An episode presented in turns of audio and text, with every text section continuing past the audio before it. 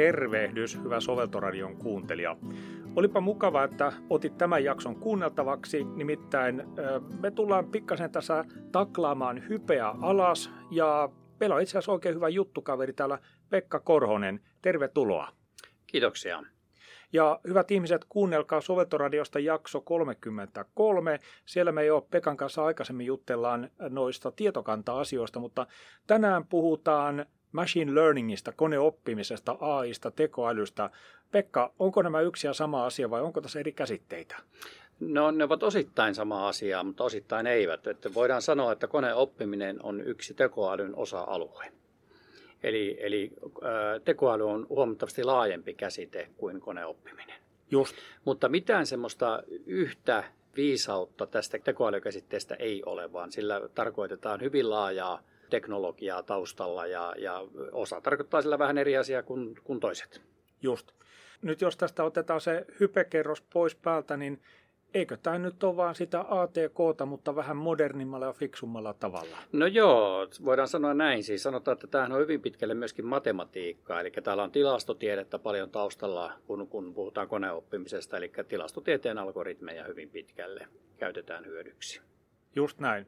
Ja hei nyt kuuntelija hyvä, jos koet itsesi ihan tavalliseksi tietotekniikan hyödyntäjäksi, niin kuuntele ainakin tässä alkuunsa muutama minuutti, kun me käydään ihan, ihan perusasiat Pekan kanssa tästä asiasta läpi. Ja sitten loppuosassa, kun mennään syvemmälle tekniikkaan, niin sitten voit miettiä, että painatko stoppia vai, vai jatkatko ihan loppuun asti. Peruskäsitteistöstä, missä tavallinen ihminen törmää tekoälyyn tai, tai nimenomaan tämän koneoppimiseen? No minä sanoisin, että ehkä helpoiten... Sanotaan suoraan, kun käyttää somea, nettipalveluita. Eli pyöriskelet vaikkapa Facebookissa tai melkein missä tahansa sivustoilla, niin sullahan alkaa tulla kohdennettua mainontaa. Aivan. Et jos sä olet käynyt jossakin verkkokaupassa katselemassa jotain tuotteita, niin ne kummasti rupeaa ilmestymään sinne sun kaikille sivuille, missä sä pyörit tämän jälkeen. Se on Siellä totta. on algoritmit taustalla. Juupa juu. Jos haluat tätä välttää, niin mene incognito tai private tilassa. No niin. Mutta jos et halua välttää, jos haluat saada niitä tarjouksia juuri niistä tuotteista, mistä olet kiinnostunut, niin älä mene sitten inkognitotilassa. Joo, helppoa.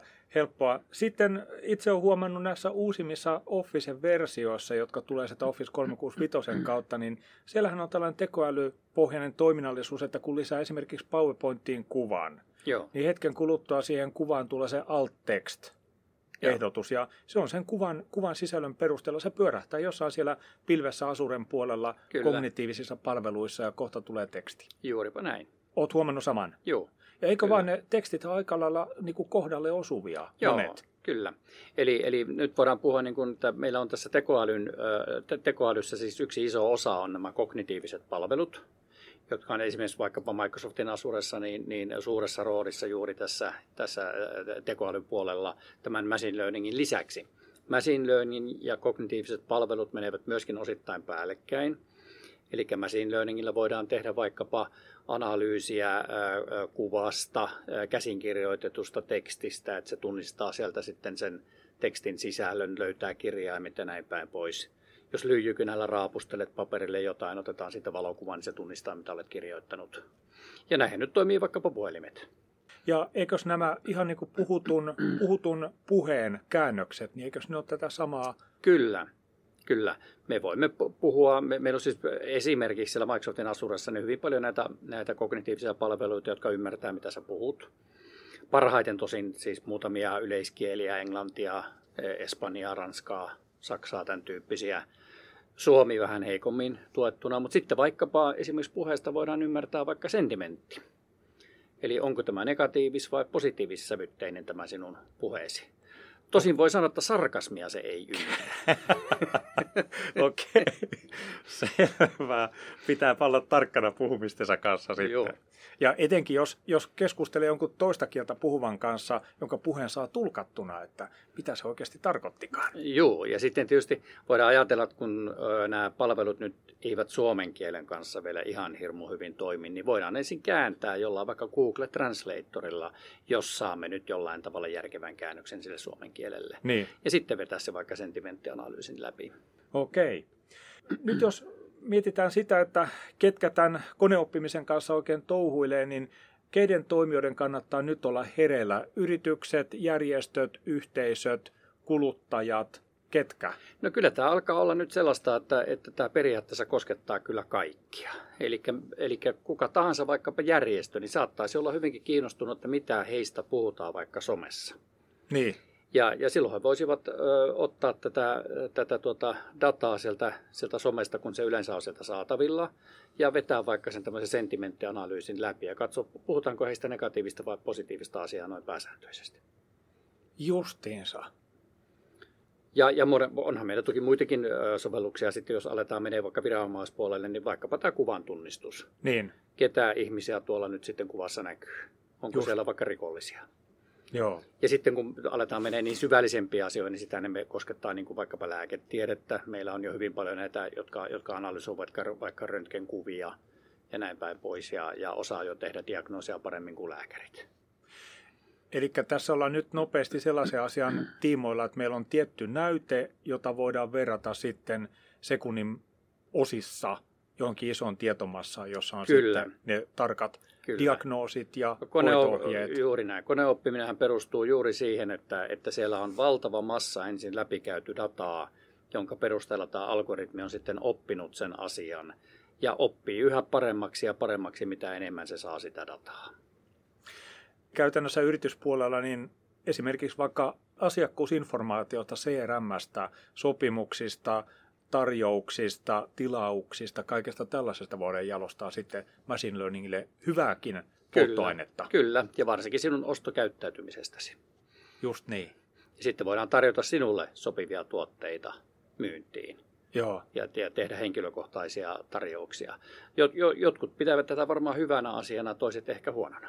No niin, Joo, se on vähän mistä kulmasta tätä haluaa katsoa. Kyllä. Toisaalta itse olisin kyllä, voisiko sanoa, että hyväksyväisempi vastaanottamaan sellaista mainontaa, jolla on oikeasti merkitystä minulle, että nyt kun tuota ikää on jo karttunut ja lapsetkin alkaa kohta lähteä tästä kotoa pois, niin enpä mä enää haluaisi niitä vaippamainoksia saada. No niinpä, niinpä juuri, ja, mutta sitten tietysti täytyy tämä toinen puoli ottaa aina huomioon, että kuinka paljon haluamme antaa informaatiota itsestämme.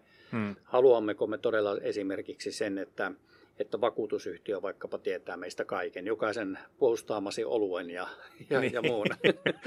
totta, totta.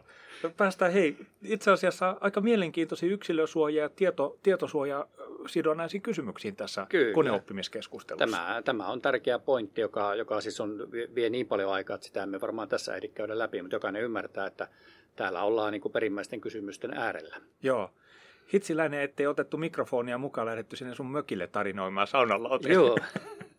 Okei, okay, mutta tuota, jos vakavoidutaan nyt tähän tekemiseen, niin minkälaisia työkaluja koneoppimisympäristössä toimiva henkilö tarvitsee asioiden tekemiseen? No joo, sanotaan, että ilman rahaa pääsee liikkeelle, kun on tietokone ja nettiyhteys. Niin esimerkkinä, kun itse tunnen parhaiten näitä Microsoftin tuotteita, niin voi mennä vaikka Azureen ML Studioon, eli Machine Learning Studioon. Sieltä voi ilmaiseksi kokeilla, kokeilla machine learningia ja ei tarvitse mitään järkyttävän syvällistä osaamista. Eli siellä tutoriaalin käy läpi alle puolessa tunnissa, ehkä 15 minuutissa. Ja se on tämmöistä drag and drop tyyppistä asiaa.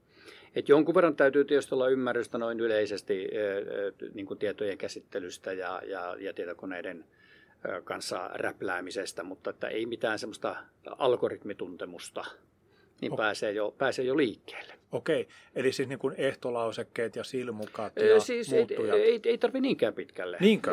Riittää, että tiedämme, että meillä on tuommoinen datajoukko, joka on esimerkiksi, esimerkiksi vaikka, sanotaan vaikkapa, että tiedän, että siellä on ö, ihmisiä, jotka ovat katsoneet tiettyjä elokuvia. Niin? Mulla on toinen datajoukko, joka on vaikka IMDP-tietokanta, jossa Just. on kaikki leffat. Ja sitten nämä ihmiset ovat pisteyttäneet katsomansa elokuvat, niin voimme pistää sen suosittelualgoritmin läpi ja, ja niin kuin tiedät, että jos menet vaikka Amazoniin ja ostat sieltä kirjan, niin sinne tulee heti tieto, että no muut, jotka ostivat tämän kirjan, niin ostivat nämä kolme muuta. Niin samanlaisen tekeminen hoituu drag and dropilla, viivojen vetelyllä ää, modulista toiseen. Ahaa. No nyt tämän Sovetoradion jakson sivulla on kuva, jossa kuvaruudulta, tietokoneesi kuvaruudulta näkyy tällainen kaaviokuva. Liittyykö tämä juuri siihen? Juuri siihen. Okei. No nyt minä ymmärrän, miksi alusitkin sitä kuvaa tuohon sivulle näkyville. Joo. Joo. Selvä juttu. No, saat kuulostamaan tämän itse asiassa yllättävän helpolta. No joo, tässä on kaksi puolta, eli, eli voidaan ajatella, että, että tekoälyä ää, käytetään juuri näin, että olen, teko, olen algoritmien käyttäjä, en, niin. en niiden tekijä.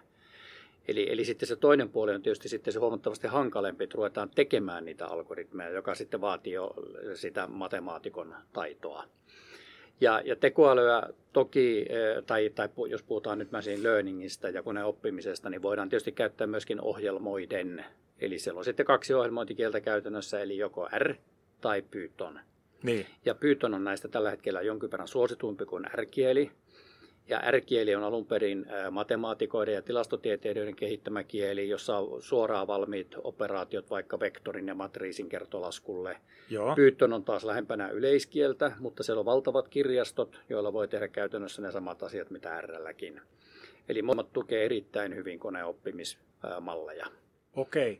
No nyt jos kuuntelijallamme sattuu olemaan jonkunnäköistä sovelluskehityskokemusta vaikka Javasta tai C-Sharpista, niin miten rinnastat näitä Pythonia ja R sitten noiden... No, no op, oppimiskynnys on tietysti hyvin pieni sen jälkeen näihin, näihin kumpaankin siirryttäessä. Eli Pythoni muistuttaa ehkä enemmän normiohjelmointikieliä verrattuna Rään, kun R on taas niin kuin ei, ei ohjelmoijien kehittämä kieli. Mutta molemmissa oppimiskynnys on sitten jo ohjelmointia osaavalle niin aika kevyt. Niin justiin. Joo, mutta tämä oli itse asiassa mielenkiintoista kuulla, että myös ilman, ilman tästä koodauskokemusta pääsee jo hyödyntämään niitä Kyllä. algoritmeja sitten. Kyllä. Niitä on toki huomattavasti vähemmän siellä, siellä graafisella puolella, missä miten- niin kuin täällä Machine Learning Studiossa, mutta kyllä sielläkin niitä on nyt muutamia kymmeniä niitä algoritmeja löytyy. Että sittenhän niitä on, on, on siellä ohjelmointipuolella niin kuin sadoittain tai voidaan puhua jopa niin kuin tuhansittain. Just. Ja nyt tästä, jos vähän johdatellaan, niin voisiko olettaa, että tällainen suht kokenut Excelin käyttäjä ja ehkä jonkun business intelligence-työkalun käyttäjä, niin pystyisi niistä firman tiedosta jotain machine learningillä louhimaan ulos. Ehkäpä pystyisi, ja kuvittelen, että hyvinkin pystyisi, koska esimerkiksi tässä Machine Learning Studiossa, jos sinne nyt sen hyvän data, korostan tässä sanaa hyvän datajoukon, koska datajoukko voi myös olla huono, Niin. eli hyvin, hyvin epämääräinen ja, ja, ja niin sanotusti roskaa sisältävä, niin se täytyy sitten katsoa, että se on hyvälaatuista ja puhdistettua dataa. Jos sellaisen saa sitten ladattua sinne, esimerkiksi muutama kymmenen tuhatta riviä dataa, niin voi sen sitten pyöräyttää sitä läpi. Ja itse asiassa niin lopputulokset saa sinne Excelinsä suoraan. Just sekin vielä. Joo. Siellä on suora, suora, voi juu, pyörittää sitten niin kuin itselleen tutulla työkalulla kyllä. eteenpäin. Siellä on suora tämmöinen add-in, joka, joka, johon sä voit ö, antaa tämmöistä generoitua dataa tai sitten itse syöttää dataa ja pistää sen tuon algoritmin läpi, joka antaa sun lopputulokset. No vot. Hyvä datajoukko, roskat pois. Eli nyt meillä on varmaan siis puhe jostain relaatiotietokannoista, kuutioista. Datajoukko voi olla vaikka Excel-faili Aha, tai vaikka pilkuin eroteltu CSV-tiedosto. just joo. Mutta se voi olla tietokanta aivan hyvin, jos, jos, jos, näin, jos, jos näin on. Tai se voi olla big dataa tulla tuolta pilvestä. Niin, Eli, eli se on, sitä on sitten todennäköisesti aika paljon ja se ehkä ensin muokataan siellä jo jollain tavalla vähän pienemmäksi joukoksi ennen kuin se pistetään sitten machine learning algoritmin läpi. joo. Minkälaisia työkaluja tähän siivoamiseen sitten tarvii? Normaalia järkeä vai jotain ihan teknologiaa? Kaikkia. Eli, eli, eli voidaan tehdä siivoamista vaikka siinä Excelissä, jos, jos jo huomataan, että siinä voidaan helposti esimerkiksi korvata jotain arvoja, jollain, jollain puuttuvia arvoja jollain järkevillä. Esimerkiksi jos puhutaan numerisista arvoista, jos puuttuvan arvon tilalle voidaan järkevästi laittaa vaikka nolla, Niin, niin, aivan. niin voidaan tehdä se näin. Mutta että näistä työkaluista toki löytyy sitten puhdistus algoritmeja myöskin. Ja jos se ei sitten löydy, niin sellaisen voi aina kirjoittaa sillä R tai Pythonilla. No just, nyt saatte silta rakennettu noiden kielten käyttötarpeille. Kyllä. Selvä. Miten nyt, jos yrityksessä sitten nähdään, että tästä koneoppimisesta voisi olla sen oman liiketoiminnan edistämiselle ja vaikka ennen kuin sen liiketoiminta-analytiikan kehittämiselle hyötyä, niin minkälaisia nämä hankkeet yleensä on? Kuinka pitkäkestoisia ja työläitä ne on? Minkälaista osaamista tarvitaan, selvitään komivoimin, kannattaako käyttää konsulttia, mikä on näkemyksesi? No riippuu varmasti siitä ihan tarpeesta, että mistä lähdetään liikkeelle. Voidaan lähteä vähän pienemmällä kokeilulla Joo. ja todennäköisesti saavutetaan tuloksia jo aika äkkiäkin, eli ei, ei puhuta mistään kuukausista, vaan lyhyemmistä ajoista sitten. Eli, eli ehkä muutamassa viikossa voidaan, voidaan, voidaan katsoa ja ehkä tämmöinen pieni pokki voidaan tehdä muutamassa päivässä, hmm. jos saadaan laadukasta dataa käyttöön niin voidaan, voidaan kokeilla ja katsoa, että mitä se sieltä tuottaa. Mutta että projektit saattaa tietysti vaatia sitten ulkopuolista konsultaatiota, jos mennään tämmöisiin hankalempiin, haastavampiin järjestelmiin. Joo. Nyt nopeasti voisin veikata, että ei nyt ihan joka talousosastolta löydy sitä R- ja Python osaamista. No ei, ei että sitten, sitten varmaan ollaan sillä hyödyntämispuolella enemmän, että käytetään niitä olemassa olevia algoritmeja ja olemassa olevia moduleita. Joo, mutta että pikemminkin henkilötyöpäiviä kuin kuukausia. No kyllä, lähtö. kyllä, liikkeelle lähtö on näin. Selvä, selvä. Mitä näissä koneoppimishankkeessa ihmisten tarvitsee ymmärtää pilvipalveluista? No olisi hyvä ymmärtää jonkin verran, jos nyt kun näitä periaatteessa nyt kaikki merkittävimmät toimijat kuitenkin tuottaa näitä, näitä pilvipalveluiden kautta. Ja niin. sitä kautta tietysti sitten myöskin pyrkivät laskuttamaan niin, niin olisi hyvä ymmärtää sitä omaa pilvipalvelutarjoajaansa sitten kuitenkin. Mutta jos puhutaan vaikka Microsoftista, niin Azuresta löytyy tosiaan tämä machine learning parillakin eri tavalla, josta toinen on tämä, tämä graafinen drag and drop tyyppinen käyttöliittymä ja toinen taas tämä ohjelmointilähtöinen. Ja niissä on omat laskutustapansa sitten, niin, niin on, on hyvä ymmärtää tietysti jonkinnäköiset perusteet pilvipalveluista. Just. Osaatko sanoa, onko, onko sitten niin kuin tällaisiin oman konesalin ratkaisuihin luottavilla, niin onko heillä käytettävissä minkälaista työkalusettia? Kyllä, eli, eli oikeastaan niin kuin kaikki perustuu tähän open sourceen hyvin pitkälle, myöskin esimerkiksi Microsoftin osalta. Että siellä käytetään hyvin pitkälle näitä open source-työkaluja nykyisellään, mutta on vaan upotettu sinne, sinne Azure-palveluihin. Eli nämä, nämä on periaatteessa hyvin open source-painotteisia, eli kaikille avoimia ja, ja, ja hyvin helposti käytettäviä. Näin ollen ihan joku tavallinen kotikäyttäjä, joka on innostunut aiheesta, niin pääsee sitten liikkeelle. Pääsee liikkeelle, joko Just. Microsoftin työkaluilla tai muilla. Eli tällä käytetään, hyvin äkkiä tulee eteen varmaan tällaisia sanoja kuin TensorFlow tai Jupyter Notebookit, joita niin. käyttävät kaikki. Okei. pitkälle, niin näillä pääsee liikkeelle. Nyt tuli sen verran mielenkiintoisia heittoja, että lisätään nämä tuohon jakson sivulle linkit kohteisiin. Joo. Niin ihmiset pääsee tonkin lisätietoa sitten. Hyvä näin. Pekka, toimit vastuukouluttajana soveltossa näihin koneoppimisiin liittyvissä koulutuksissa. Mitä siellä tapahtuu? Minkälaista koulutustarjontaa on olemassa ja miten se on nyt kehittymässä? No, meillä on ehkä pääkurssina tällainen Azure Machine Learning ja AI-kurssi. Ja, ja siellä nimenomaan käydään läpi tätä Asuren Machine Learningia, Machine Learning Studiota nimenomaan, eli tätä helpompaa puolta, tätä drag and drop puolta ja sitten myöskin kognitiivisia palveluita. Sitä kuvan tunnistusta, äänen tunnistusta, tekstin tunnistusta, sentimenttianalyysiä ja näin päin pois. Mutta kyllä löytyy ihan R-kursseja, Python-kursseja, ja voisin sanoa, että tämä on nyt sellaisessa kovassa niin kuin muuntumisvaiheessa, että varmaan ensi vuoden alussa näemme, että meillä on tästä, tästä tarjontaa todennäköisesti huomattavasti enemmänkin, mutta emme ihan tiedä vielä, mitä Microsoft on tuomassa. Niin just. Tässä eletään vähän niin kuin päämiehen armoilla. Kyllä. Meillä on, meillä on omaa tuotantoa tälle puolelle, mutta että päämieheltä on tulossa kovasti uutta. Just. Ja varmaan sitten, jos on koulutuksia, niin näihin on myöskin sertifioitumista varten tentit. Kyllä olemassa. Kyllä, löytyy, löytyy ihan machine learning sertifiointi, mutta siihenkin varmaan on tulossa sitten vielä päivityksiä. Eli hyvä kuuntelija, nyt kannattaa seurata sovelton sivuilta, että miten machine learning koneoppimiskurssitarjonta kehittyy ja vastaavasti myöskin, että minkälaisia sertifioitumisia sitten tulee tarjolle. Miten tähän loppuun, niin miten näet tulevaisuuden, minkälaisia trendejä alalla on nousemassa? Sanotaan, että tämähän kehittyy koko ajan huimaa vauhtia ja siis itse asiassa tämähän ei ole mitään uutta tämä mm. machine learning. Tätä on ollut siis jo markkinoilla 60, 70, 80-luvulla asti, mutta silloin puhuttiin enemmän data miningista ja sitä tehtiin enemmän yliopistopiireissä, suurkoneilla. Mutta että nyt kun se on kaikkien käytettävissä, niin tämä vaan leviää tästä.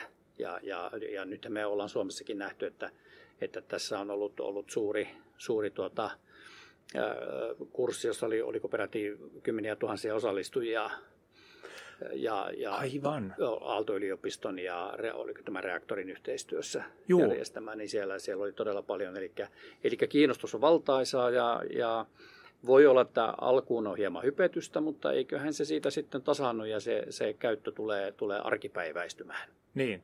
Niin kuin tuossa kärkeen totesin, että ATKta, mutta vähän uuden aikaisemmalla tavalla. Kyllä. Selvä.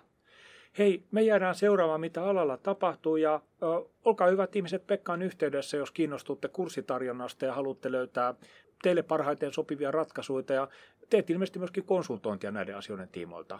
Kyllä. Selvä. Hei, kiitos vierailusta Pekka. Kiitoksia. Ja kiitos kuuntelijoille. Lähettäkää hyvät ihmiset meille palautetta. Osoite on soveltoradio.sovelto.fi, sama vanha tuttu osoite. Ja kovasti mielellään otettaisiin myös juttuehdotuksia vastaan uusista ja olemassa olevista ja ehkä jopa menneistäkin asioista. Kuulemiin ensi kertaan. Moi moi.